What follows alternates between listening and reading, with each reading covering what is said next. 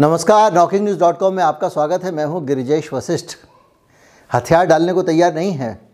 टीका वाले मानने को तैयार नहीं है। टीका कंपनियाँ कूद पड़ी हैं और कूदने के साथ साथ छोटी बड़ी स्टडी शुरू हो गई हैं। भूमिका बनाई जानी शुरू हो गई है। किस तरह से बूस्टर डोज के लिए एडवोकेसी की जाए, किस तरह से बूस्टर डोज कोच दिया जाए, घुसा दिया जाए, चिपका दिया जाए और इसके लिए तरह तरह की स्टडीज़ आ रही हैं तरह तरह के रिसर्च आ रहे हैं और तरह तरह की तैयारियाँ देश में और विदेश में चल रही हैं। यूके में स्टडी होती है, भारत के अखबारों में ज़्यादा छपती है यूके के अखबारों में कम छपती है। स्टडी आई है कि एस्ट्राजेनिका ओमिक्रोन पे काम नहीं कर रही है। उसके दोनों डोज ओमिक्रोन पे काम नहीं कर रहे हैं। इसका क्या मतलब है? ये स्टडी क्या कहती है और इसका क्या संदेश है? ये समझेंगे। ये भी समझेंगे कि आईसीएमआर भी अब इसमें क्यों कूद पड़ा है। कहीं मत जाइए, चैनल को सब्सक्राइब कर लिए बहुत सारी जानकारियाँ आपको आज मिलने वाली हैं।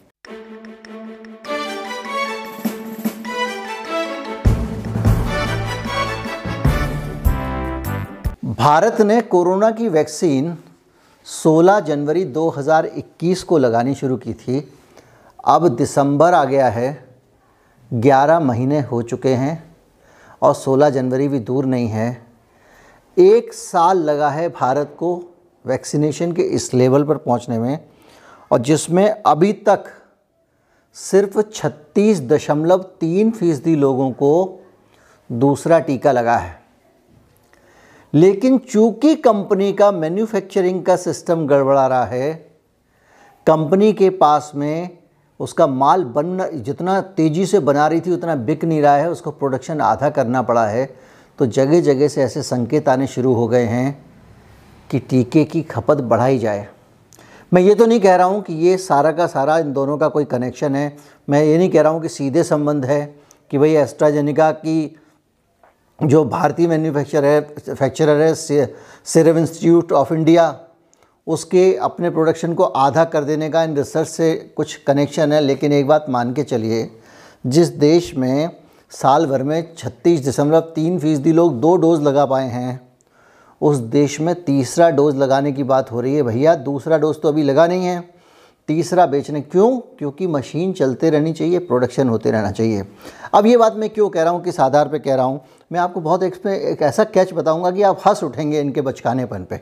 भारत में आईसीएमआर ने रिसर्च किया और अब ये पता लगाने में लग गए हैं कि क्या टीका और लगाने से भारत में एक बूस्टर डोज लगाने से ओमिक्रोन पर काबू पाया जा सकता है ओमिक्रोन को नियंत्रित किया जा सकता है।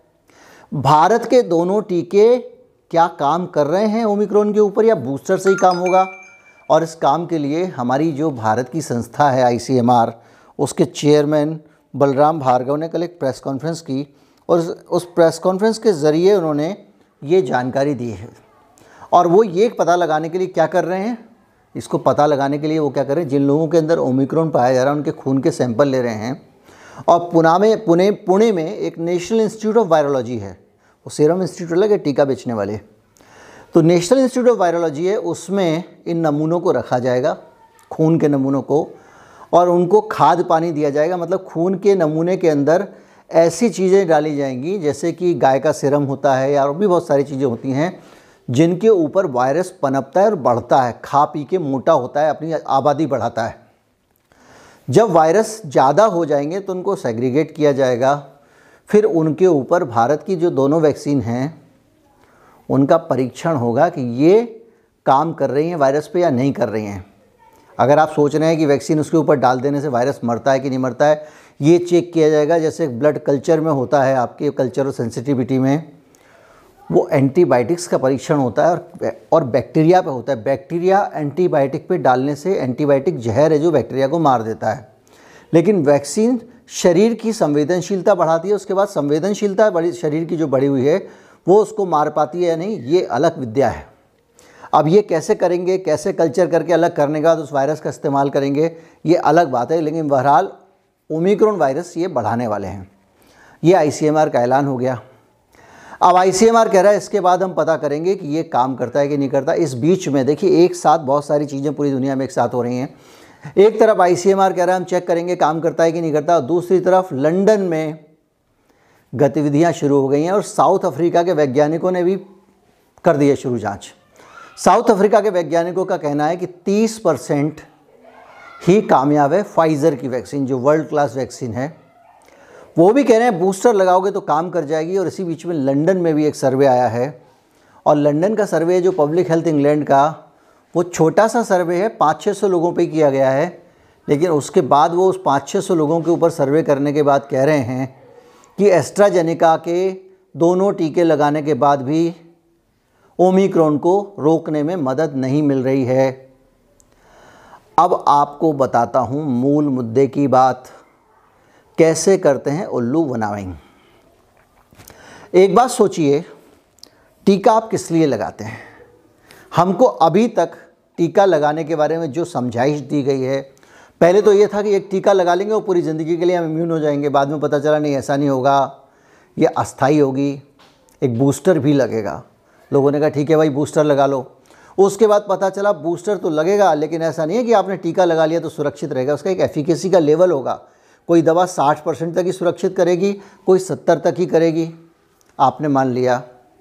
फिर जानकारी आई कि आप 60 या 70 परसेंट तो करेगी, लेकिन एक चीज़ और याद रखिए, टीका आपको संक्रमण से नहीं बचाएगा, आपके अंदर कोरोना वायरस फिर भी आएगा, ये बात आई, मान लिया भाई। फिर कहने लगे कि आपके अंदर जो वायरस आएगा दोबारा से, उस वायरस को कंट्रोल करने के लिए ये टीका है। ये क्या करेगा टीका कि आपकी जो सीरियस इलनेस होती है, आप जब गंभीर रूप से बीमार होते हैं, हॉस्पिटलाइज होते हैं, लोगों का निधन हो जाता है उस संख्या में कमी लाएगा। टीका किस लिए है? आपको अस्पताल में भर्ती होने से रोकने के लिए, आईसीयू में जाने से रोकने के लिए और मरने से बचाने के लिए। यह टीके का लक्षण बताया गया, उसमें भी कहा गया कि एफिकेसी 100 परसेंट नहीं है कि सब पे काम करें। अब अगर आप एक ऐसे वायरस के बारे में जानकारी दे रहे हैं कि वो अनसेफ है, जो वायरस आदमी को मारता ही नहीं है। जब वो मारता नहीं है, गंभीर लक्षण पैदा नहीं करता है, पूरी दुनिया में सत्तर हज़ार चौवन केसेस सेवेंटी एट थाउज़ेंड एक भी आदमी अस्पताल नहीं गया, एक भी एक भी आदमी में सीरियस इलनेस नहीं आई है। जिस चीज़ से सीरियस इलनेस आती ही नहीं है, उस पर टीकों की आप जो इफ़ेक्टिविटी है, टीके कितने प्रभावी है, जाँच करेंगे तो कैसे करेंगे? आप जाँच करेंगे और टीका जो है वो तो वैसे ही वो बीमारी किसी को गंभीर रूप से बीमार नहीं कर रही है और आप कह रहे हैं टीका काम, टीका जो है वो फेल है। किस चीज़ में फेल है? क्या टीका संक्रमण में फेल है? तो वो तो आपके अभी तक के सारे टीके सारे वायरस पे फेल थे। संक्रमण तो सारे टीकों में हो रहा था।